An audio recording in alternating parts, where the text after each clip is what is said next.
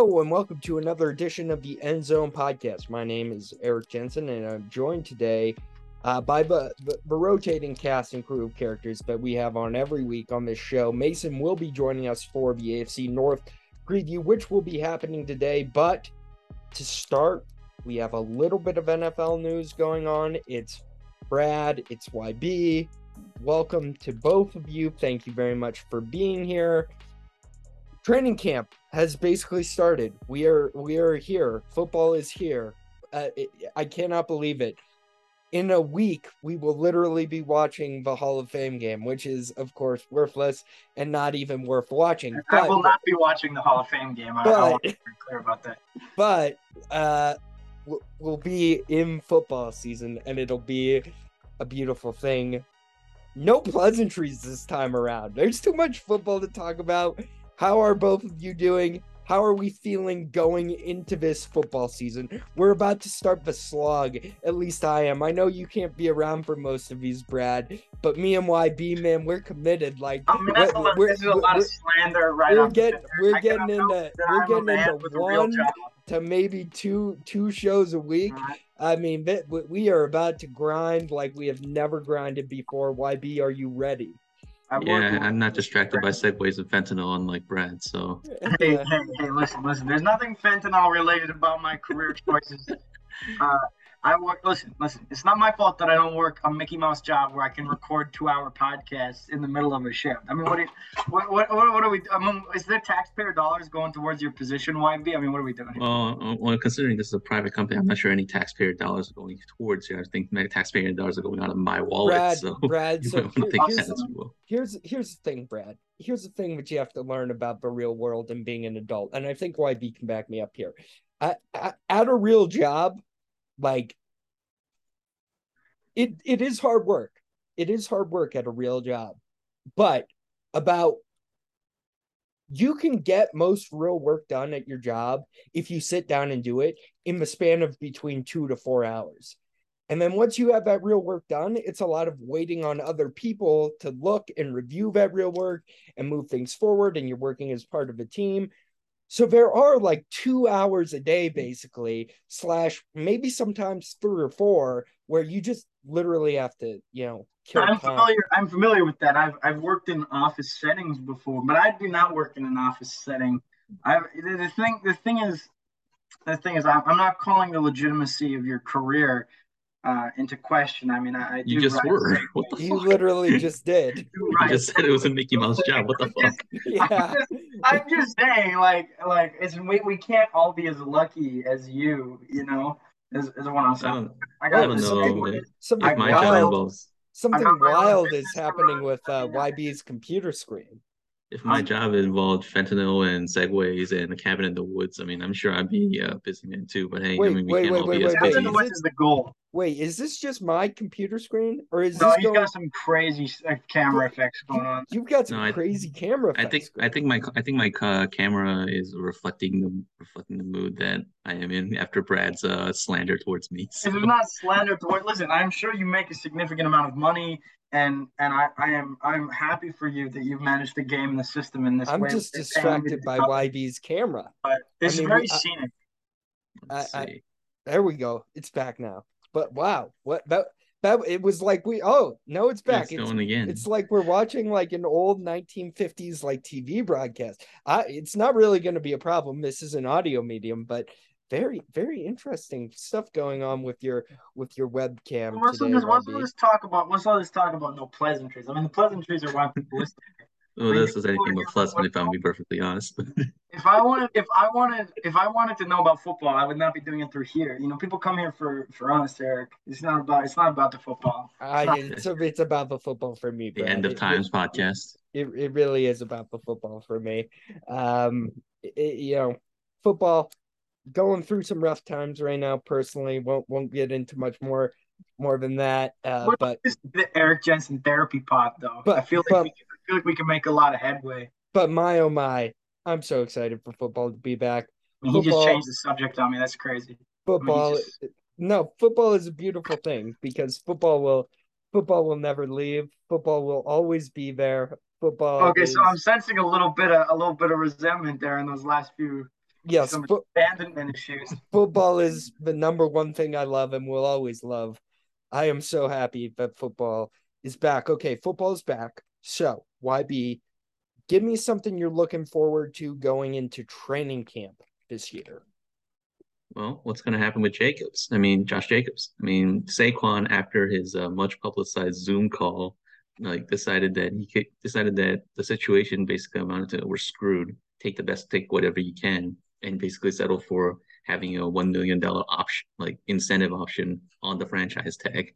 Which, I mean, if I'm being, if I'm perfectly honest, it's not the worst decision he made. He could have made. I think the worst decision he could have made is pulling a Le'Veon Bell, but when you think about it, and Jacobs like was apparently leaving Las Vegas as opposed to going into training camp. So you wonder what's going to happen because say because now with that Saquon is there, the big name, the big name that is still on the tag and hasn't signed is Jacobs, and I don't think the Raiders, even with Davante Adams, have anything equivalent that can uh, replace what Jacobs can bring, like regardless of what you might think of the value of a running back. So I'm interested to see because the Raiders are a mess already, and this doesn't help. That's a that's a solid one. Brad, I'll let you finish your drink of water here, but then what's something you're looking forward to uh, this training camp season? Oh, you just swallowed oh, that thing down. I'm gonna, I'm gonna, I'm gonna say this, and I don't listen. I don't like being labeled as a homer or biased or anything mm-hmm. like that. But the thing I'm most excited about this this training camp is the Justyn Ross hype. I mean, I'm already seeing the smoke start to infiltrate through the through the vents of of uh, the football media circuit.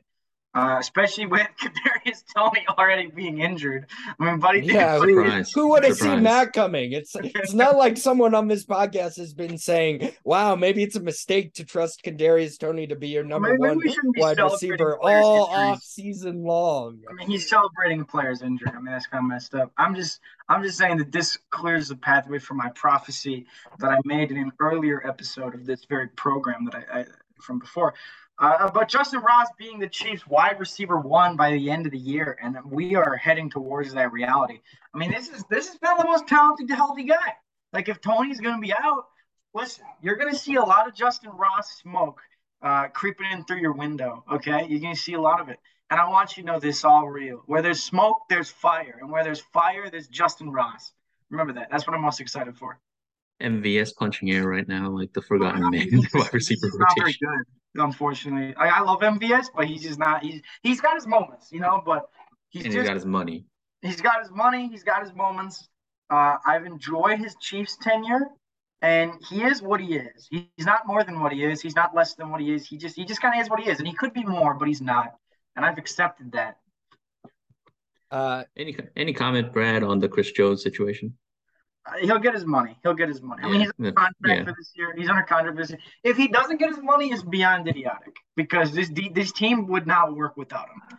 The defense is I, they overperformed at points last year, but I mean, it is this is a patchwork crew of, of promising rookies. But at the end of the day, it's nothing special. And for a defense to be special, it needs at least one or two special players. And, and the Chiefs I mean, you can't. It's it's pretty hard to find a more special defensive player than Chris Jones. So if you don't pay him, I mean, hey, he's under contract for this year. I'm not worried about that. But if you don't pay him, I mean, how many franchises have a player like Chris Jones in their history? you know what I mean? Like, you got to pay him. Like, you just got to do it. I don't care. Yeah. I mean, it's kind of kind of the same deal. Like, he's they're they're, they're going to come to a resolution one way or another, and I don't think Chris Jones will like take like like hold out like for when he's already getting paid a pretty significant sum, like yeah. regardless of what you might think. So, it, I mean, I, I get why I get why he might feel aggrieved because he had an incredible season last year. Was probably one of the main catalysts towards them winning the Super Bowl last year, and he feels that he's the second best guy behind Aaron Donald, and maybe he's above Donald in his in his mind because he's a bit younger. So I don't blame him for trying to get the bag when he can because this might be his like big opportunity to get that big oh, yeah. bag one last time. He's earned it. Yeah, he has. Two things for me. One, uh, I was shocked this morning when I read the headline Jimmy Graham has been given a one-year deal by the Saints. Uh, Wait, for what? those for those wondering, uh, Jimmy Graham is 36 years old and will be playing on a real NFL, like a real one-year NFL contract with the New Orleans Saints this year. Like he will be part of the Saints game plan in in in some perspective. So yeah, that's that's going to be wild. He hasn't played in about a year and a half and he's still Jimmy Graham. He's still got the body probably. I bet he's a lot leaner, maybe a lot faster, but it'll be interesting to see how 36 year old Jimmy Graham produces in the NFL. I that uh, personally, that was the first headline that shocked me today. And then the second headline that shocked me today is I don't know if you guys saw this. Brock Purdy is cleared for training camp. Like, I guess maybe I misread the reporting terribly in January, or it was just reported wrong. But I thought he was going in for Tommy John surgery and was done for like a year. And I, I guess they avoided Tommy John surgery. He beat his timeline back.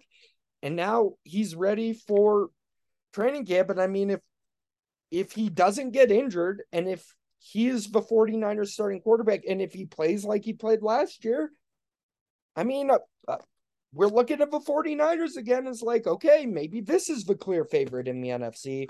I was just shocked to hear that he will be 100% ready to go for training camp. I'll be interested to see how much preseason he plays, and I'll I'll be interested to see very early how that arm holds up when he gets hit, as the the, the offensive line is going through some changes there as well. So, uh, yeah, I, I don't know if either of those headlines crossed your guys' desks today, but man, it, it they both shocked me. I mean, just Trey Lance truthers are in shambles right now. Terrible news for the Darnold truthers. I mean, you went for Trey Lance, but I mean, I don't know. I kind of, I kind of love the vision of, of the Sam Darnold Kyle Shanahan comeback, and now that's probably toast. Yeah. Which, I mean, well, I mean, let's be honest, guys. The 49ers always play three different quarterbacks every season. Hmm. So True. I would say there is a very high likelihood that we see all three play at some point this year. What like the one thing kind of is amusing to me based on our history with this podcast is that like Eric was the one that was like so adamantly like did like poo pooing the discussion about Brock Purdy yep. and whether he was any good, and now he's the one that gets excited by this news. So I mean, I, I, all I can change in a year, I guess. So yeah, opinions change, man. Opinions change. Yeah, you're heartbroken. You realize Brock Purdy was a good quarterback all along, and that's growth. That's what happens. I'm I'm happy for you. I like Purdy because something about him is that a quality that some quarterbacks have that you can't quite put your finger on it, but like when your finger's on it, you're like, that's my guy, and that's Brock Purdy. I just want to put my finger on him and be like, that's my guy, because he is, and like you just have this feeling that he's gonna make the right decision you know. Whereas like maybe the upside isn't quite as the same as with Trey Lance, but like I, I don't know. You just kind of have this feeling with Purdy where it's like I think I should be a little scared of this guy, you know. When you think about it, like Purdy, like regardless of his draft capital or whatnot, showed that he could at least, at the very least, utilize this very talented group and not make too many mistakes and a lot, give him a better chance to win. And Kyle Shanahan, like regardless of the fact that he's a genius and he's a very innovative guy, he hasn't won the big thing yet. So if you're looking to maximize the this year's talent on the Niners, then Purdy might be the best option as opposed to Lance, who is still completely unknown after two years in the pros, and Darnold, who we have we have evidence is not really the what we hope what people hoped he would be. So yeah, I mean, it makes sense that if Purdy like I, based on what I'm what I'm searching up and reading that he's on a bit of a pitch count at least in the beginning and then they'll see how it goes. But if it all goes well and he's ready to go, at least like if not week one, then like week three or whatever, then then Purdy gives them the best shot, and I don't blame Shanahan for sticking to that plan as opposed to being married to the draft capital that Trey Lance commanded. All right. Before we take a break, before we head to the AFC North preview, are you ready to play the hits, Brad? Always. What hits are are you? I didn't read the. I didn't read the preview of what we're that's doing. That's okay. We're I about to. We're about to play the hits play because. Justin Herbert just got paid. Justin did. Herbert just got paid two hundred sixty-eight million dollars, and there are a lot of haters and losers out there saying, "Oh, he's not worth it." Okay, number one, he absolutely is worth it. Justin Herbert is an elite NFL quarterback. It is not his fault that his coach does not know how to manage games and that it, he is a legitimately bad defensive coordinator at points and doesn't really know how to game plan for opponents sometimes. It also doesn't help that he plays for a cursed franchise. But let's please all just admit that Justin Herbert is, in fact, a good quarterback who did deserve to make this much money because he did. He, he's making his money. It's a five year deal. I truly believe at some point in his career, it may not be with the Chargers, but at some point in his career, Justin Herbert will win a Super Bowl. That is something that will happen, and it will make Bradford Sonnenberg absolutely sick. So now I give I give I give him his chance to rebuttal as the number one Justin Herbert hater on the planet. Bradford, why don't you tell us all why this is such a bad deal and and what what major gripes you have with a young man making generational wealth for himself after performing extremely well in the NFL, putting up stellar numbers and tape and uh, why don't you just tear the young man down as you like to do? I, I it, it's only fair. This is this is this is. I'm seeing you you're misquoting me. I mean, hey, a guy throws 25 touchdowns in a year, you just got to make him the highest paid highest paid quarterback in the league. I mean, 25 touchdowns in the year 2023. I mean, those are impressive numbers for a guy to have. No, I just I, here's the thing. I, I I think obviously it's worth it for the Chargers to sign Herbert. It's a lot better to pay for Justin Herbert than to not have Justin Herbert at all. I just I just feel like I mean this this guy is the highest paid quarterback in the league. I mean this this guy this this guy I mean Herbert's very talented. I I have nothing against Justin Herbert. I like Justin Herbert. I like watching Justin Herbert. I think that he's a little overrated, and I think that Justin Herbert would be uh, held in so much less high regard if Mahomes didn't play the one game in his rookie year. You know, you know what bugs me? Whenever you see a stat where it's like Justin Herbert over his first three years owns this record and this record, but if you didn't count the one game Mahomes played, he gets absolutely just wiped off the board. And it's like Herbert, Herbert's accomplishments are on a technicality is, is all i'm saying i mean this guy he's very talented a technicality he says I think that he's a little overrated. I mean, he but... can't stand to give a top 10 NFL quarterback even a shred of credit. No, I don't, I, I don't with giving quarterbacks credit. I'm just saying that this is a guy that has accomplished absolutely nothing in his career, has not been helped out a whole lot, but at the same time, I mean, just in the biggest moments has has failed to, to failed to deliver. And I think that until he puts up uh, an all-time season or accomplishes something, then maybe we should chill on the Justin Herbert is the Michael Jordan of football talk that a lot of people uh, listen uh, spout off about around here. That's not every not everyone gets to start their career with Tyreek Hill, Travis Kelce and Andy Reid in their corners. It's hard. It's harder for some guys. People talk about Justin Herbert like he's Joe Burrow. You know, like look what look what Joe Burrow's done. Oh yeah, yeah. Some guys get Ja'Marr Chase and Tee Higgins as well. I mean, what, are we talking about here? Of those guys, Justin Herbert has had the least to work with. He has had the corpse of Keenan Allen, who can't stay healthy, and the corpse of Mike Williams, who also can't stay healthy. He has never had a season in which his best wide receivers have stayed healthy. Come on, Brad, give the guy some credit. He has done a very good job in the NFL. How many how many points points lead did they have on the on the Jaguars last year? I mean, it was 27, 27 nothing, something like that, 28 nothing. Oh, I guess Justin Herbert plays defense now. No, but at the same time, he first of all, he had nothing to do with the points that they did score. That was just off Lawrence interceptions. And when literally his team needed a single field goal from him, he could not deliver. He could not deliver. And this is the thing I'm saying with Herbert. He's a fantastic talent, uh, well deserving of the bag. I'm I'm happy that that the Chargers are committed to to building a team around him with absolutely no cap space. But hey, hey, hey, I just I mean, what are we doing? I mean, this guy, what's this guy done? What's this guy done? I mean, 25 touchdowns last year. I mean, this guy's the highest paid quarterback. He won't be the highest paid quarterback for long. I mean, I if that's what Justin Herbert gets, I mean, Cincinnati's going bankrupt. I mean, like, how are they paying for this guy, Joe? Well, well, apparently they're putting up sponsorships for the stadium and whatnot. I have no idea, to be perfectly honest. I don't care to go into Mike Brown's bank account to know what exactly is going on there. But considering the fact that Mike Brown made Carson Palmer the highest paid QB at the time, and he paid he made Andy Dalton the top five top paid QB, I'm relatively certain that Joe Burrow is going to be like like there. There are some people that say that that Burrow was basically waiting for the Justin Herbert numbers to come out so he could go a little bit above that, you know, get the little bragging rights. And like if you look and I mean, I have I have nothing, no slander to say about Justin Herbert because like after what like obviously because Burrow and Herbert were in the same draft class and you know all the talk, all the people talk about comparisons and whatnot.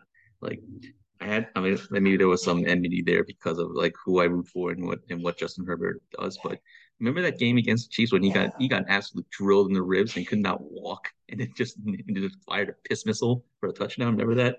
Like Impressive. I lost any. Yeah, it was it's it was brilliant. And Justin Herbert's a brilliant quarterback, and regardless of the fact that whether there's a whether there's a better quarterback in your division or not, like obviously in the case Mahomes is in that division, which kind of makes things a little bit, you know, it does that. But Russell Wilson, Herbert, uh, well, Russell Wilson of 2013 maybe, but that, that was 10 years ago already. Jesus, I feel old. Anyway, uh, uh, anyway, but when you think about it, when you have a talent like that, you really don't want to play the whole tag and you know wait for the wait for contract and yes around and and f around and find out.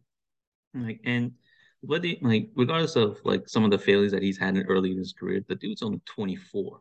So he's got a lot of time left in him in his career. And I think like I mean, obviously like depend like the Chargers are also somewhat of a cursed franchise. So they might like they might try to build around Herbert and maybe they succeed, maybe they won't. But hey, you have to have someone to build around, and that someone that better be a quarterback. So mm, I have no problems with them giving Justin Herbert this deal. Like, is is he worthy of the biggest contract in the NFL? Maybe not, but that's the way these things go. That's how the market goes. All right. I mean, you, you talk about you talk about with, the with piss that, missile oh, game, but I, I mean, uh, just one second. You talk about the piss missile game, but I just, if I remember correctly, I believe that game ended because he threw a game-losing pick six. If I if I recall correctly, he, he threw the pick six first, and then he got it, yeah. and then he got drilled in the ribs, and then he and then he threw that piss missile, and then well, the missile covered after the pick six. Yeah, it was after. So he had to throw the piss missile to get back to you know to get back within like contention after even he had messed that one up. So all right, yeah, I'm gonna take control here. We did play the hits. We did talk about Justin Herbert mm-hmm. for a long time. So I, I but I, I do want it on the record. I believe Joe Burrow is currently a better quarterback than Justin Herbert. Speaking of Joe Burrow, we will get to the AFC North shortly when Mason joins us. Okay, we're back now. Mason, back from the war, uh, with with his six year old. Mason, I mean, Herring lost a lot of buddies, lost a lot of good dudes out there. But how how how'd you come back from war? Do you have PTSD still? I mean, it was it was fortunate for me um, that Tom Hanks came to get me, man. I mean, I was out there for a long time, and uh, I don't know that I'm ever really going to be able to come back to regular society in in the same way that I used to be. There's just these little things now that just they bring bring all of these memories back from the time that I, I served down there in the bedroom. And so um, you know, but again, thank you, Tom Hanks. Uh, you know, good looking on your part for coming and getting me. Never gave up on me. Very good. All right, we have limited time. Brad is about to go see some indie movie. Instead of talking about the AFC uh, North, I mean, what I, I, I can't even believe it. I mean, put him in jail. Speaking of war, the man is a war criminal for choosing indie flicks over AFC North talk with his boys. You know, like uh, we, we, see uh, once again, we see where you value us, uh, Bradford. Both worlds here. I not only am I discussing uh, the AFC North, I am also going to this movie. So really, it's, it's about it's about that balance, and I've achieved. I I I have had I am having my cake and also having more cake is what they say. All right. Let's start with YB's team. Let's start with the Bengals and and a very simple here question here for YB. Uh, as most of you can tell at this point, our offensive questions are usually centered around quarterbacks. We like talking about quarterbacks on this show.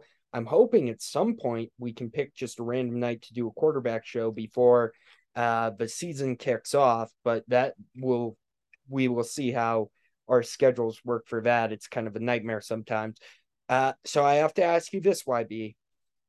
What are Joe Burrow's weaknesses at this point, and how can he get better here going into now? What is it, year four, I believe?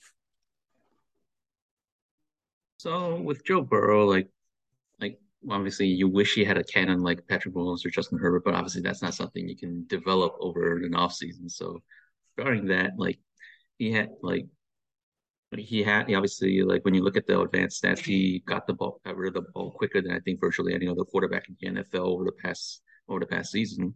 And you're hoping that the reinforcements they continue to bring on the offensive line can kind of change that.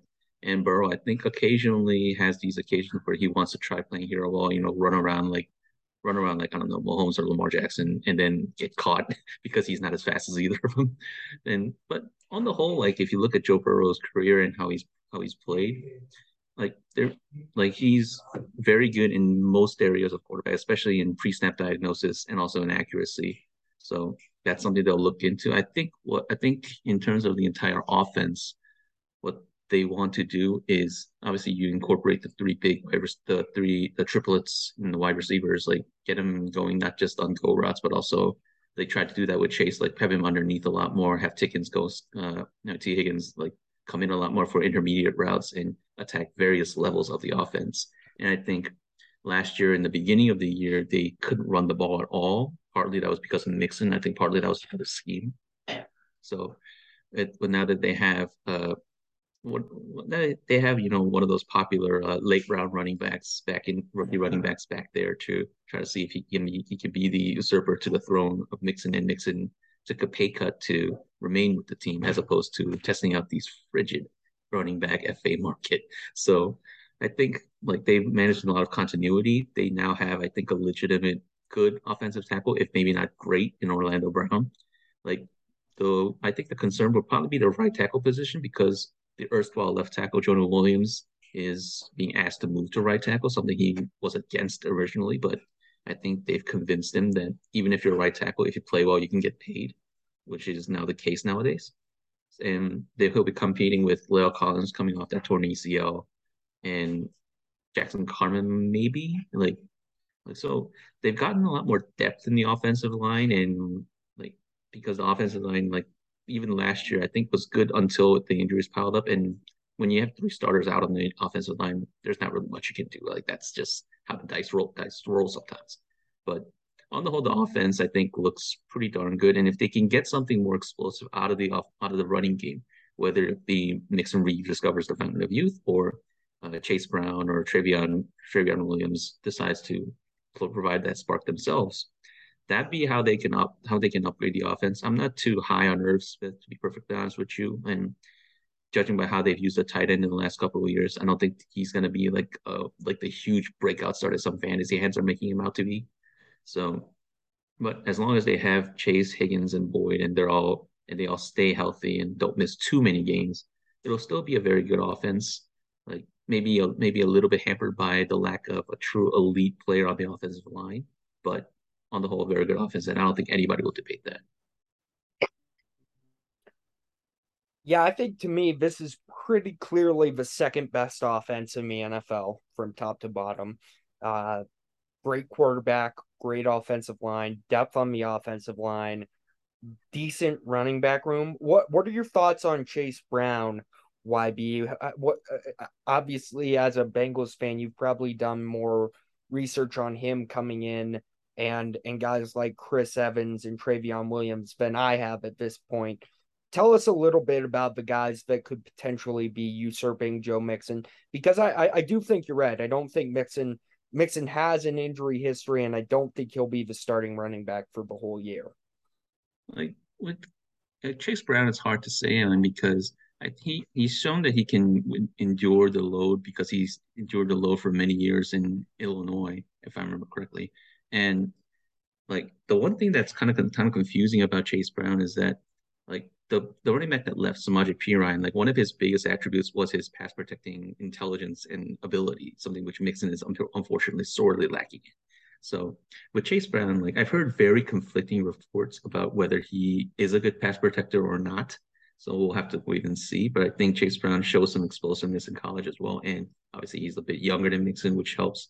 Chris Evans, I had high hopes for last year, and he, and that did not come to fruition at all. Like ironically, I think his spot has now been usurped by Trayveon Williams, who became the kickoff returner at the end. I think he showed that he can at least in spurts provide some explosiveness, but like the running back room lacks explosive capability, I think, and and I can I like to attribute that in the beginning at least to the scheme because there were occasionally a few games when Mixon did break loose for some yards and showed that he could be the Mixon of old, but it's a work. It's not exactly like the biggest weapon that the Bengals have. And Mixon played like he caught a lot of passes in the passing game because Burrow began to utilize dump offs a lot more in, in the face of pressure, and I think that will continue. So Chase Brown, I think he can he can perform that role as well. So I think it's I think it's not the greatest weapon that they have, but it's not a it's not in a horrible spot either. We're gonna stick with you here, YB. You are a Bengals expert, so it just makes sense to keep grilling you on this stuff. Let's move over to the defense. The biggest question I have for the defense is what does this secondary look like? Obviously, you move on from uh, oh my god, how is his name escaping me? I made fun of him so many times. Eli Apple. You move on from Eli Apple. You know, you lose um you, oh, Bates and Bell. Safe? Yeah, Bates, Bates and Bell. Bates and Bell in free agency. Bates on the Falcons now. Bell, uh, where did Panthers. Bell end up? Panthers. Panthers. Well, it's a solid pickup by them. Dax Hill obviously was the high draft pick last year. Nick Scott's going to be your other starting safety. I like Chidobe Awuzie as a corner. He's always been pretty solid. And Cam Taylor Britt is a solid young player. I'm not so worried about corner. They've got some depth there. They brought in Mike Hilton. But how do you feel about the safety room and how overall the back half of this defense looks? Because I think the front half of the defense looks just about as good as it was last year, and they added some depth as well. Yeah, the front seven, or well, the front six, because they like to play in the nickel most of the time. Like it's pretty much set with the same four guys on the on the defensive line, and uh, Hendrickson, Hubbard, Reader, and Hill, and then the two linebackers and Logan Wilson and Pratt and Jermaine Pratt. Jermaine Pratt got re-signed at a much lower rate than I expected, so that was a nice surprise. We got some, well, the Bengals got some good news today because Chidobe Awuzie began like full began full activities today so he seems to be recovering well from his torn ACL. But Awuzie is in his last year of his contract, and they added they. I think that's why like they went uh, with a cornerback in the second round, of DJ Turner, who's really, really, really fast. Like not exactly the same style as Awuzie, maybe, but I think uh, Cam Taylor Britt because of his uh, because he had trial by fire in the second half of the season after Awuzie went out, and he grew into a better role, I think, as he went on. So they're hoping that the progress continues in year two. Mike Hilton obviously is still there. He's a very good slot corner, if somewhat of a liability in coverage because he's way too damn small. The safeties obviously are going to be the big question mark. Dax Hill, like obviously he didn't play much at all last year because Anarumo doesn't like to rotate his safeties, and he did show some mental lapses in special teams, which concerns me. But he's athletic, and I think in preseason at least last year, he showed that he could play the position very well.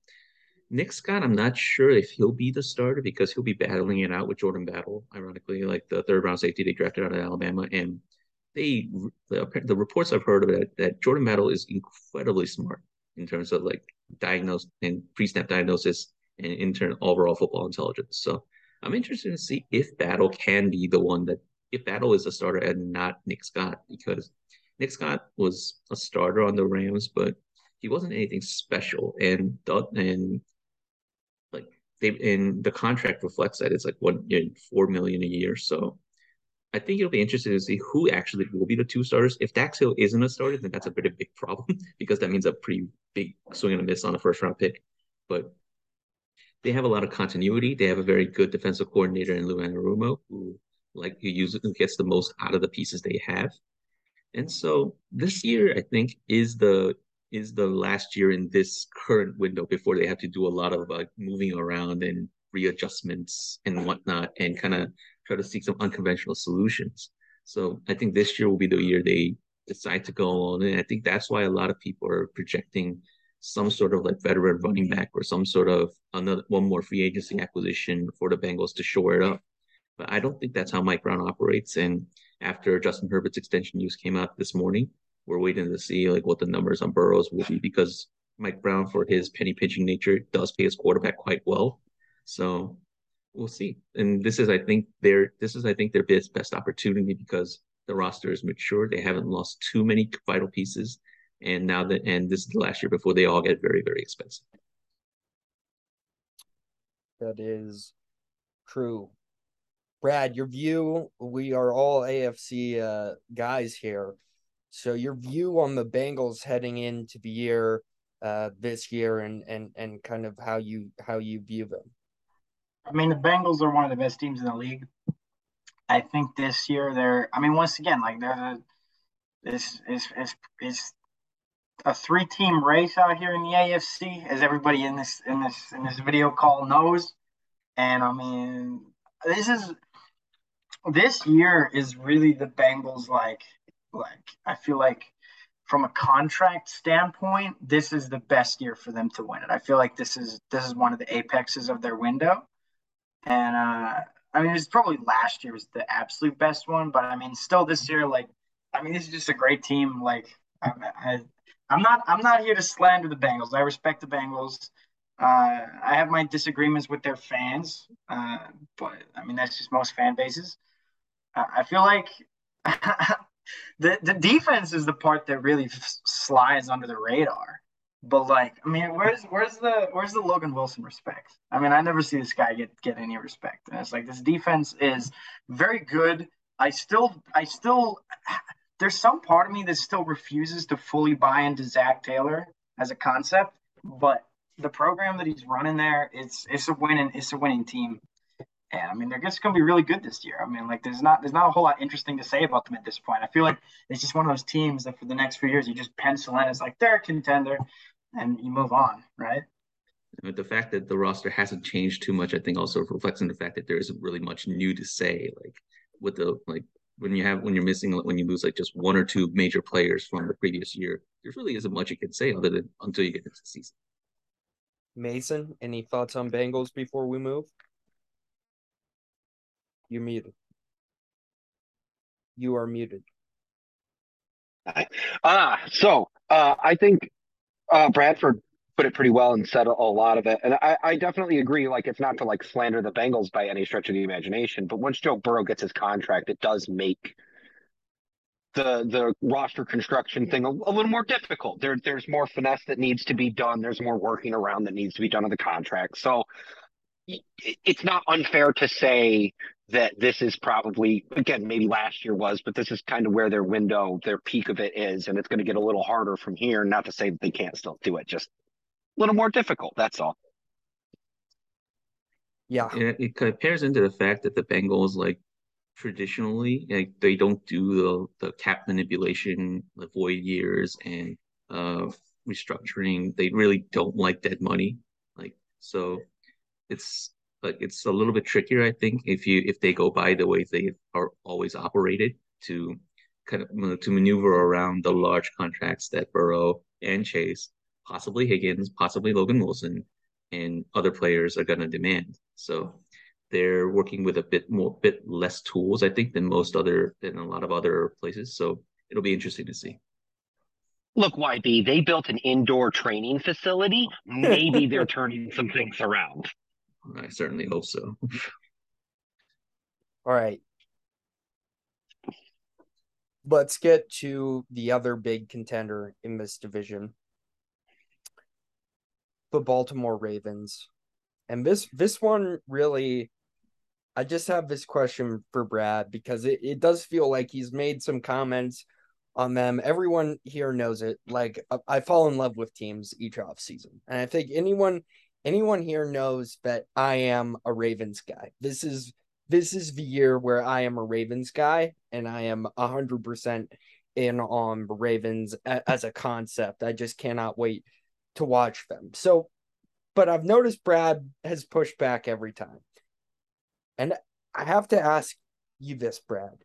Even with, you know, a new coordinator who's going to throw the ball more, a bunch of new receivers, including Zay Flowers, who has been getting rave reviews all off season as a guy that will come in and be a difference maker in the offense, along with Rashod Bateman and Odell Beckham Jr. Other than fair, totally fair concerns about Lamar Jackson's health, health, why aren't you all as high on this offense as I am? Because I truly do believe if the pieces click, Lamar has shown over and over again. I don't think there's anyone on this call stupid enough to be one of those people that's like Lamar can't throw. We all know Lamar can throw. He's got an incredible arm. He's got incredible accuracy. He's got incredible arm strength. If they throw the ball more, if he uses his legs more as an added bonus, and most of it's the passing game, they've got J.K. Dobbins, they've got Gus Edwards. The offensive line looks pretty solid. I guess why why aren't you as high on this offense as I am, Bradford, as some as as a team that has potential to compete with teams like the Bengals and the Bills and the Chiefs as offenses? Because I do think that the Ravens have to be put in that conversation. I am high on this Ravens offense, and I do think the Ravens are going to be a really good team this year. I am. I've always been a Lamar fan. I've always liked Lamar. Uh, I think that for me, the reason why I'm not quite as high on them as you is because you're like a little too high on them. Where it's like this is like like I, I feel like the way that you talk about them is like damn if there's only three other teams in the AFC that have a track record of being exactly what you've described, which is why I give those other three teams sort of uh, the benefit of the doubt. Whereas like the Ravens, all the pieces are there. I agree with you. I think Lamar can absolutely put together that MVP type season. If he stays healthy, he'll be in that conversation. But I think for me, when it comes to picking between these teams, especially in like a divisional race sense, I got to go uh, with the Bengals because they've shown it to me, and the Ravens have not shown it to me. The the, the wheels have fallen off a couple years in a row now, and I understand that a lot of that's injuries and a lot of that's random and all that stuff. But I think that whenever you bring in you as a as a as a Broncos fan should should know this. Whenever a team brings in a bunch of big new names or whatever and, and mashes them together, it's not always the success like that people expect it to be. You know, right off after. I mean, I, I I mean we're getting hyped about Odell Beckham Jr. I mean I mean this is I mean he's he's talented, but like I don't know if like geriatric OBJ is is, is gonna make this like the the 07 Patriots. You know what I'm saying? My comments about the Ravens have have had more to do f- with you than with the actual Ravens themselves. Where it's, it's very clear to me that you run this agenda where Lamar becomes uh, the greatest player of all time, and then you, you don't have to you don't have to cry about Mahomes anymore. It's it's just living vicariously. It's just not good for not good for you, you know. But, but outside of that, the Ravens are a very good team. So like when I say anything about the Ravens, I, I want you to know this is probably like an 11 win squad in my estimation. Like I do think they're good. All right. Mason, what do you think about the what do you think about the offensive talent? I mean, let's let's just throw OBJ out there cuz I think we all know at this point in his career, OBJ is a fine wide receiver who's probably going to give you between 9,000 and 1,200 yards and and be solid for you, but maybe not a superstar. Rashod Bateman, when he was healthy last year, and there are injury concerns with him, when he was healthy last year, he looked absolutely dominant.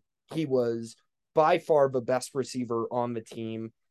And now they add Zay Flowers as well. I, that that's just why I'm high on them. Plus, everyone's forgetting they still have Mark Andrews. And I get that Mark Andrews didn't have a great year last year, but that was because Mark Andrews was literally the only weapon left on the team by the time the season was over. I think having other people to spread the field we know that Lamar Jackson and Mark Andrews have a special connection the way Travis Kelce and Patrick Mahomes do. I think we'll see Mark Andrews, as he has done in the past, putting up numbers that are closer to Travis Kelce than they were last year?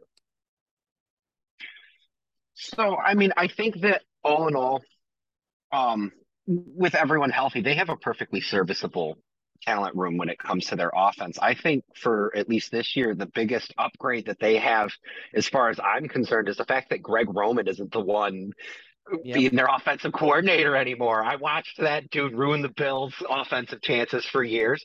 I then got to watch him go to the Ravens and have to listen to three years of Ravens offensive players being like, the defense keeps calling out our plays. And it's like, maybe if it happens once in a while, okay, whatever. But it was like nearly a weekly report for a while that they're complaining of like, oh, the defense just knows what we're going to do literally all the time. And surprise, it's Greg Roman who's coordinating your offense. Of course, that's what's happening. They all know what he's going to do literally all the time. And so I think for me, I have no idea what Todd Monken's going to bring to the table as far as like their coordinator, but at least it's not Greg Roman. That's literally the only thing I care about. All right. That is a fair point because Greg Roman was not was was just not a good coordinator. YB, the defense. I, I I wanted to ask you this because you've watched for Ravens much more than any of us, and I have questions about the defense. They don't make a lot of sense. I will I will give you that. Because Odafe Oweh was very good last year, and Roquan Smith fits pretty much perfectly into this scheme. They've got decent linebackers in Patrick Queen and Tyus Bowser. But part of me just remembers early last season when I was really watching the Ravens a lot and how often Kyle Hamilton got beat and how often Marlon Humphreys struggled. Is it fair to have concerns about their secondary, or did Kyle Hamilton improve enough throughout the year to think that he'll make a jump to be the type of hyped up prospect he was coming out when there was a draft? Obviously, we know Marcus Williams is good and can play the position. And because they'll need to be good because your second cornerback is is Rock Ya-Sin, and then after that, you you basically have no depth. Um, what what are your thoughts on the Ravens secondary? I mean, that'd be the part that would concern me if I was a Ravens fan because Marlon Humphrey has like he struggles with it. He has somewhat of an injury, so not an extensive one, but he's played through niggling injury. And beyond Humphrey, like Rock Ya-Sin's an okay corner, and after that, there's nothing. So that part is what would probably concern me. I'm not as concerned about Kyle Hamilton if I'm a Ravens, Ravens fan because I think the early season struggles, I think were first of all a defense like wide, a defense wide struggle, and also I think they because Kyle Hamilton is a bit of a very unique size and skill set combination. I think their first year defensive coordinator Mike Macdonald didn't quite know exactly how to utilize Hamilton until later, and and, and I was aided by the fact that they got Roquan Smith, who is an immensely talented player. Like people say that the, the value of the linebacker position, the off-ball linebacker has diminished, but when you look at guys like Roquan and how they transform the defense, that's really not the case. Like, mm, I think they're not as high on Patrick Queen as I think you might assume because his fifth year option was declined earlier, and odds, and a lot of people are projecting that this will be Queen's last year in Baltimore. And their edges, I think, are not as ferocious as I think because Justin Houston's gone, Calais Campbell is gone. Like even though they're old, they were productive. Odafe Oweh was good last year, but he didn't get that second year like development burst I think people wanted out of him. David Ojabo is still a mystery, although he did come back and play a couple of games at the end of the year after that Achilles tear, which is an encouraging sign. Tyus Bowser's okay. Madubuike is a pretty good defensive tackle slash defensive end, but on the whole, I think the the Ravens were always known for that ferocious defense, and they did show signs of being a ferocious defense in the second half of last year after they got Roquan Smith. But their secondary, I think, has become depleted to the point where it's fair to it's fair to question whether they can because when you think about it, the Ravens, uh, the Bengals have uh, Chase, Higgins, and Boyd, three three big wide receivers. the Steelers have Pickens, Johnson, and and whatnot. So they have at least two very good wide receivers. And then the Browns, they have a lot. They have Amari Cooper, and now they've added Elijah Moore, who is, who is I think has promise. So you can't just have one good corner like to shut down the opposing team. And again, you're facing these teams that are in the AFC North. So that'd be the biggest concern because they are very perilously thin at quarterback. Yeah. I'm I'm I know it's crazy to say this. I know because they are the Ravens, but I have so many questions on the defense. Like so many questions. I I I, I I'm really curious to like this is gonna have to be one of Harbaugh's best coaching jobs ever because it is really kind of thin at points and and and a little bit concerning. Any other thoughts on the Ravens before we move forward. I, I, and, and I just want to say I maybe I over project a little bit. A little bit of a spoiler. I'm taking the Bengals to win this division, but I still think I, I'm with Brad. I think 11 wins is pretty much perfect for the Ravens, but I do think if if they're healthy at the end of the year and they're playing good football going into the playoffs and Lamar's healthy and they've got their weapons, I really do believe that they should be considered a threat to make it out of the AFC. I do believe if we get to the end of the year and they're playing their best football, they are right there with the Chiefs, Bills, and Bengals. That's that's that has always been my belief. That's just that's where I think the team will be. Some people think that about the Jets, some people think that about the Jaguars. To me, that fourth team that could surprise and emerge, I think it's the Ravens. That's but maybe that's just me. That is a lot of ifs though, and a lot of ifs that haven't been proven over the past couple of years. So it's not like it's like a one shot thing. Like Lamar was hurt for two straight years. It's Rashod fair. Bateman has Lamar has, has to stay healthy. He has not had a healthy season in almost three years. I, I mean, it it it is getting kind of ridiculous. He has got to stay healthy this year. Beckham's coming off like he, he had that injury in the Super Bowl two years ago, and then he skipped football for all of last year. Rashod Bateman was already on the pup list. Yeah. Surprise, surprise.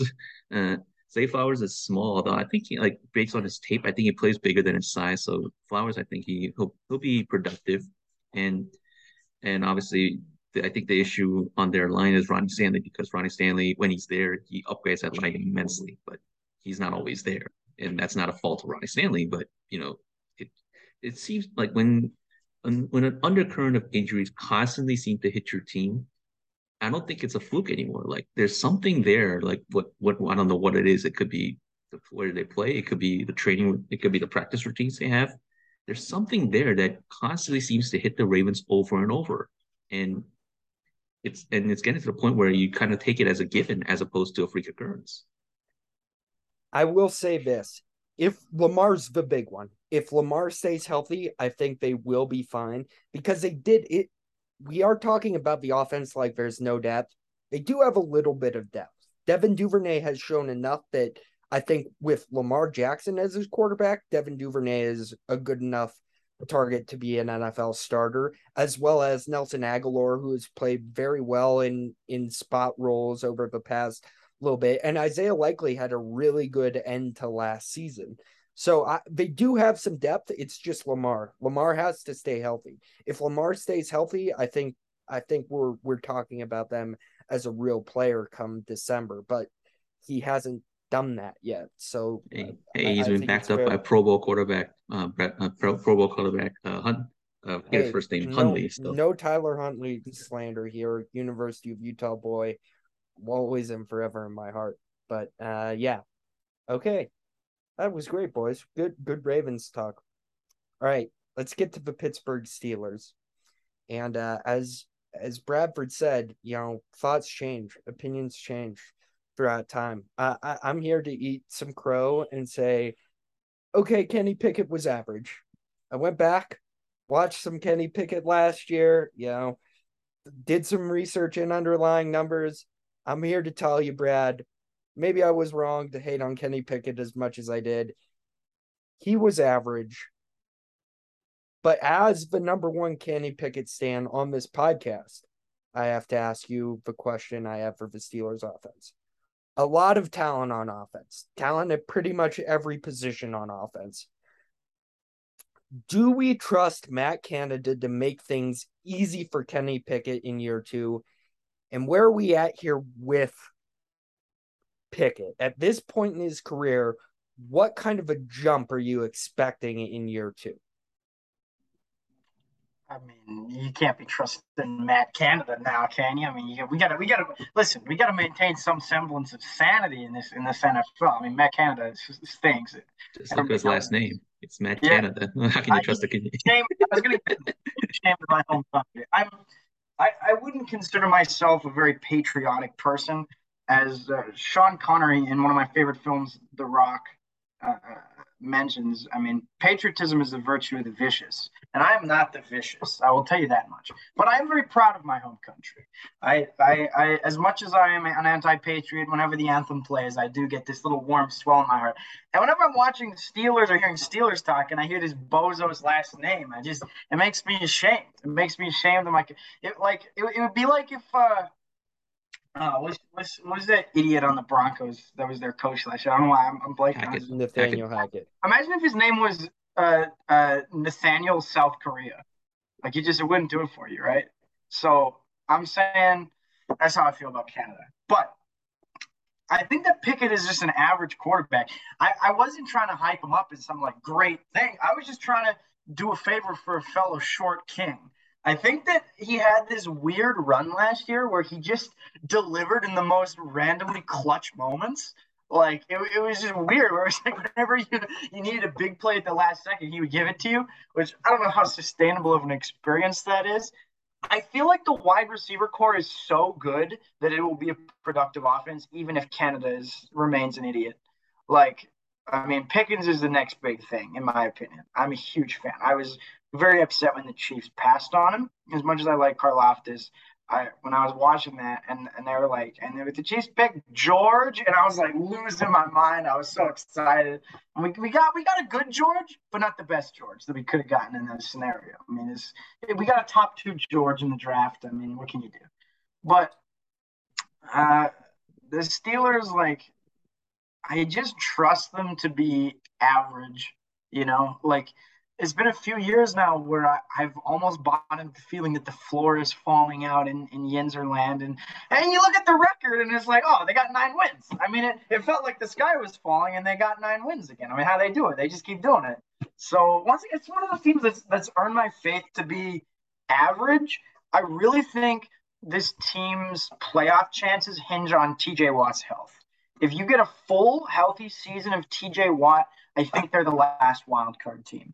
But if he is missing time, I do not think the defense will be good enough to make up for what will probably be most games an average offense. Thoughts on that?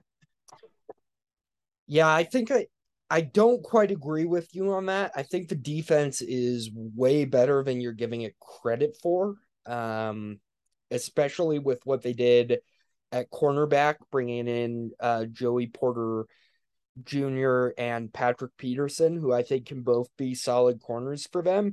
You're also forgetting about Alex Highsmith, who has been sneaky, one of the best edge rushers, like under the radar guys in the NFL over the past few years. He has always been a favorite of mine, and I, I think when even when TJ Watt was out last year, he still produced and he still helped bring a solid pass rush. I mean, they added Larry Ogunjobi. Like that's a that's pretty big ad. Cameron Heyward is still playing very good football for his age. I like the defense a lot. I don't I, I don't see many weaknesses in it. I think it could be one of the best in the NFL to be completely honest with you. There's not a ton of depth. That's where I'd maybe knock them, but their starting 11 put give me that over pretty much anyone else and I, would take it up there with the Eagles and the Cowboys and all the other great defenses in me the NFL, especially if you're being coached by Mike Tomlin. I think that's such a huge edge, and I I, I don't know. I, I I I I buy into the defense. Mason, you're muted. I think the defense has a lot of potential to be really good, but I think that Bradford makes a good point. Like TJ Watt really was kind of like that Jenga piece that made the defense really awesome. That that really made it so it's one of those defenses that can actually carry a team and get them a couple of wins. Obviously, it's not like one of the eh, you know we've seen over the past couple of years like a really great defense will win you a few close games, but it's not like a recipe for 12 or 13 wins during a season. You need that offense that can actually provide you juice. And I don't know that they necessarily have that, which makes it a little tougher for them. But I mean, their defense has the chance to be one of the best in the league easily and, and genuinely steal them a few games as long as TJ Watt stay healthy and can provide them that. Yeah. Do YB, do you buy any of this hype out of Steelers training camp that uh, Kenny Pickett's arm looks stronger. Because again that that was a big knock on him coming into the league but I don't know. I I personally believe that like you can't really teach accuracy unless you see Josh Allen's quarterback coach. Um but you can always improve arm strength.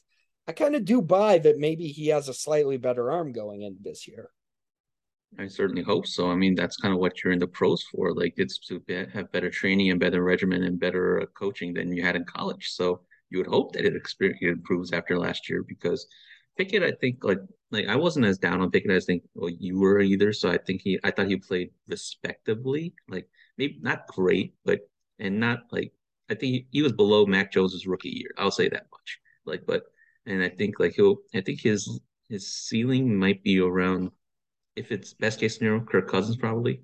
Like I okay. think he could be a Kirk Cousins if he if everything lines up for him and he he doesn't he has a good head good head on his shoulders, which I think he does.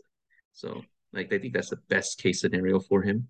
And like the defense, like they're very, very good. I think you mentioned Highsmith, he's not under the radar anymore. He just got paid a boatload of money. And uh can't obviously TJ Watt, like when he's there, that defense is different. Like that that because TJ Watt can play both the run and the pass very, very, very, very well. And I I didn't remember the guy like jumping up the line and intercepting Joe Burrow twice over the course of the season, season which I thought was hilarious in a very cynic in a very twisted way. And the I think they like they made some good acquisitions to kind of fill in the gaps because the quarterback room is not exactly great, but Patrick Peterson I think provides a good veteran presence for to teach kids like Joey Porter or some of the some of the younger veterans like Levi Wallace. They have Minkah Fitzpatrick back there, who was who played at an All Pro level last year. He was incredible last year, but that other safety spot is a little, you know, a bit more suspect. And their linebackers, like like Cole Holcomb and Elandon Roberts, are okay, but then again, last year's linebackers weren't weren't any great either, so I think that's a wash. Like on offense, I think that I think they had the right idea because they're the ones that traded up to get ahead of the Jets to get Broderick Jones, who I think was one was seen as the last of the tier one tackles in last year's draft, and also screwed over the Jets somewhat, which I think was an added bonus for the old Bill Belichick.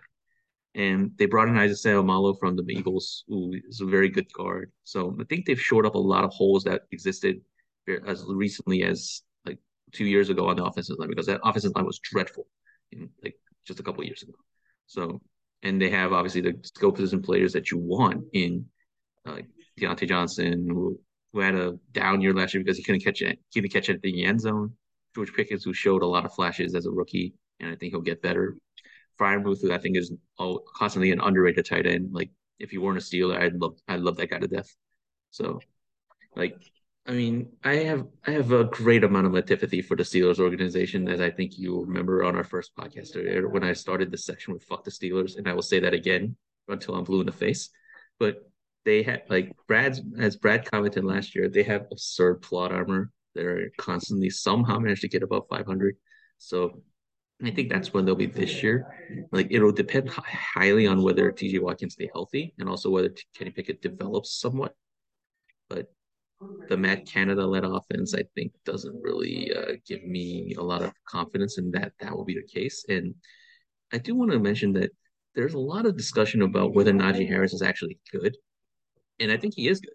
Like, I like in the beginning of last year, he was he did not look like like what he looked in his rookie season when obviously he was a bit of a plotter, but he could he was durable and he could get you the hard yards when needed.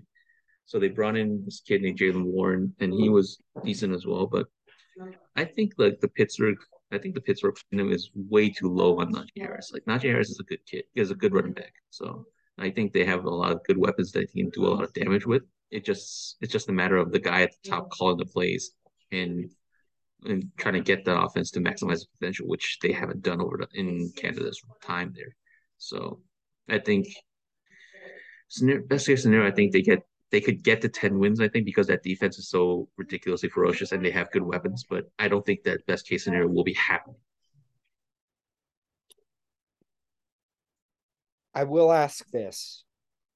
If Kenny Pickett gets to Kirk Cousins level, so somewhere between the 10th and 13th best quarterback in the NFL. Let's just say 10th. Let's just say he's a top 10 quarterback because I don't think that's out of the realm of possibility. If he gets there, I think that's the ceiling. If he gets there,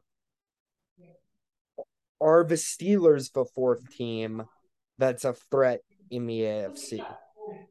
honest question here. I know that Brad won't be able to take it seriously because putting Kenny Pickett up against Patrick Mahomes is just juvenile and stupid and and not really a case for concern.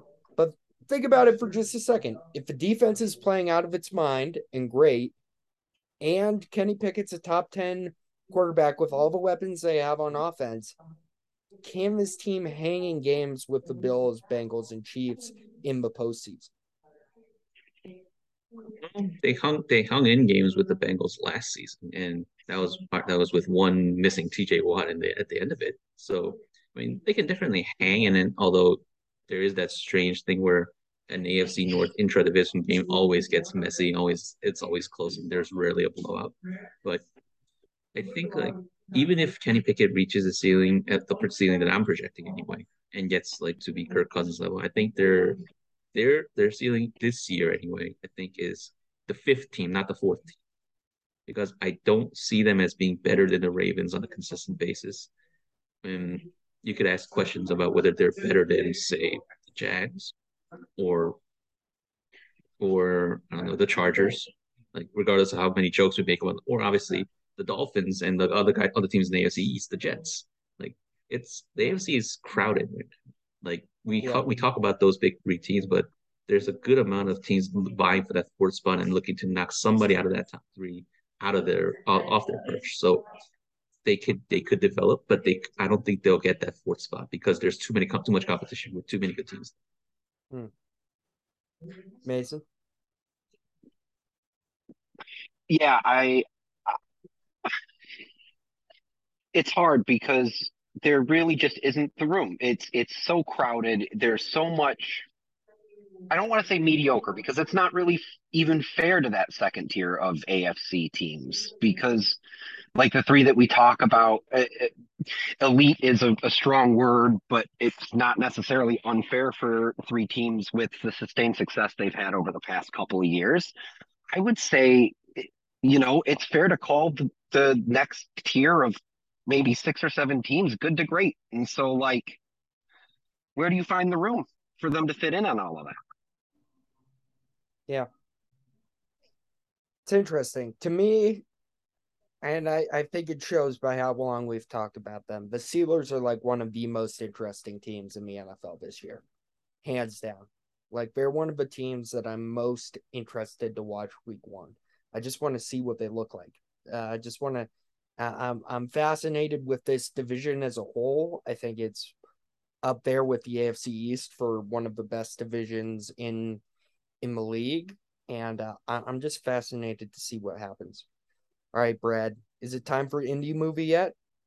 I'm getting I'm getting close. We can we can squeeze we can squeeze out some Browns talk real fast though if you want. Okay, let's squeeze in some Browns talk really quick. Squeeze out some Browns. Yeah. Squeeze out some Browns. Uh one, I wish we were in a better position with the quarterback. I really do. I thought, well, maybe a year after all the everything that went down with Deshaun Watson, I'll kind of forget about it. Uh, but then he's at training camp and he shows zero remorse again. And it's like, oh, yeah, it's pretty easy for me to just like continually root against you to eat shit and die for the rest of your entire career. So um Fuck that guy. I, I guess I guess we like we do have to give him the benefit of the doubt as a football player, but he was truly terrible last year. Uh, but my question is not with Deshaun Watson. Like, let's just assume that wor- the mm-hmm. worst comes to fruition and Deshaun mm-hmm. Watson is a top 10 quarterback. Because I do believe there is a real chance they have a great offensive line that he will be a top 10 quarterback this year. My question is this for you guys where is this Browns receiving core at in the grand scheme of the NFL? Because let me just read some names to you here Amari Cooper, Elijah Moore, Donovan Peoples Jones, David Njoku, Marquise Goodwin, Cedric Tillman. They sneaky have a pretty loaded set of weapons. I don't know. I kind of put this up there as one of the better wide receiving groups in the AFC. Well, I mean, they have, I mean, they're all talented players, as you mentioned, but the problem is, let's look at this division alone. The Bengals have obviously Chase, Higgins, and Boyd. Like, you're not going to put the, you're not to put the Brown, Browns core over them. The Steelers have Diontae Johnson, uh, George Pickens, and Pat Fryer. You I think most people would still put the Steelers wide receiving core and the Tyler tight end above the Browns positions. The Ravens, because the entire receiving core made out of paper mache, might be worse than the Browns receiving core. But even that's a big if because when at the top of their game, Odell Beckham was a much better player than Amari Cooper, but obviously we don't expect that out of Odell Beckham anymore. So when you look at it, they're a good they're a good core, but they're not even in the top two in their division. So how much can you really say about that? Yeah, that that's a fair point. I'm just looking at it as it's they got better than last year, which I think is what you always want to do if you're an NFL team. You want to get better than the previous year if you can. Uh Brad, your thoughts kind of on the Cleveland Browns going into this year? They they definitely have like the pieces to come together and be a really good team. Like I think that for what he's accomplished in the NFL this far, I feel like Myles Garrett just still slips under the radar a little bit more than yeah. he should. Like it's just it just kind of feels like like it's one of those things where nobody's going to talk about the Browns this year because who wants to talk about the Browns? Like there's just that air of disgust around them and they're probably gonna be like I don't like they're probably gonna win a playoff game to be honest with you. Like if it all comes together, which there's no guarantee that it does. Like I don't. Deshaun looked like like just just terrible last year, and he. I, I mean, if that's what it is, that's I mean that's obviously hilarious and the most Brownsy outcome imaginable. That they sell their souls for a guy that's that's just straight up shit. And it's like, I'm what, what are we doing here? And so I'm rooting for that option, obviously. But my honest thing is, I'm gonna go somewhere in the middle between like a success and a, and a and a train wreck disaster. I feel like this team is gonna like miss the playoffs by one game, but they'll be in the wild card race late, and like sort of like a and sort of like Russ, where it's like he's not gonna have as disastrous of a season back to back. If you're gonna give the courtesy to Russell Wilson, you got to give the courtesy to Deshaun Watson, right? So it's like I think it'll it'll just be like one of those teams where ultimately like there might be a little bit of late season drama with them and i'm not talking like like he gets sued again which is probably likely i mean that there's probably to be a little bit of like oh are the browns gonna make it and then they don't make it but it's like they don't make it in a way where their fans aren't apocalyptic it's just kind of like eh brown stuff does that make sense yes potentially. I do the defense. They couldn't stop a run last year. They brought in Dalvin Tomlinson. I've always liked him. They brought in Za'Darius Smith, who, like, if you can get a late career resurgence out of him, that's a suddenly a pretty terrifying edge duo. You know, I like JOK. Um, I'm I'm interested in the secondary. Like Denzel Ward's good but everyone else is just a ton of hype and hasn't really paid off in the NFL. I'd like to see what this team like everyone's so concerned about what they'll do against the run. I want to see how they defend the pass because I, am not I'm not super confident in Grant Delpit and Juan Thornhill. I'm sorry, I'm not. I know I know Thornhill is a guy that you're probably fond of, Brad, but like I I I I, I don't view him as like an elite safety in the NFL. Fine. He's fine. Like, like he's, okay. Yeah, that's what I look at the secondary and I say, oh, it's it's fine, I guess. Like Joe Burrow's gonna torch them. Like Joe Burrow will torch them. And Lamar Jackson, if he plays well and if the offense works, will torch them. And there's a chance Kenny Pickett torches them because they just it's it's it's such an average secondary, such an average secondary. That's the number one thing that jumped out to me when I was doing research on them. Very average secondary. Well, I mean, Joe Burrow by tradition hasn't really torched the Browns in his professional career. That was a very famous uh, jinx that existed for the for the Bengals in the Zac Taylor era until the final game last year when they pulled off an amazing flea flicker and beat them pretty soundly. But um, I think I I don't think I'm as down on their secondary as you are because Denzel Ward is a given. Obviously, he's a very very good quarterback, and Greg Newsome I think played pretty well. Like he didn't play, he wasn't great, but he was a very serviceable second quarter. Martin Emerson is he showed flashes in his rookie year. You're hoping he gets he develops more in his second year. The safeties I admit are somewhat underwhelming when it comes to like they all are, but the defense I think will still remain. The big question will be can they stop anyone going up the middle and running all over them? Because Dalvin Tomlinson will help in that regard, but other than that, like there really isn't someone that's really functional towards stopping the run. Like they have Myles Garrett, Myles Garrett, but Garrett doesn't play the run as well as someone like TJ Watt amongst those top tier edge rushers. Doesn't play as well as say like someone like Nick Bosa. Like, and I don't think that's a that's an that, that's not an insult to Myles Garrett. It's just how they play. Darius Smith, I think there's a reason that the Vikings were like willing. What was it? The Vikings? It was the Vikings or the Packers? I forget. But anyway, there's a reason I think they were willing to let go of Darius Smith like that for that cheap and last year, like the the Bengals, no, not the, the Browns locker room was also they had a lot of uh, issues with regarding like internal like, regarding a lot of internal conflict and a lot of uh especially on the defensive side. So you wonder if that then Darius Smith I think would had that sort of reputation as well in last season. So you wonder how that mixture will uh function in all in all general in all purposes. They do have a new defensive coordinator who isn't Joe Woods, so I think that might help because Joe Woods was, I think, public enemy number one in Cleveland for a very good long time last season. Their defense, their old defensive coordinators. On offense, I mean, they have decent weapons. Like Amari Cooper, I think, I, I think I was low on, I was way too low on Amari Cooper last year, and I think he played very well, mainly because I didn't expect Jacoby Brissett to play as well as he did.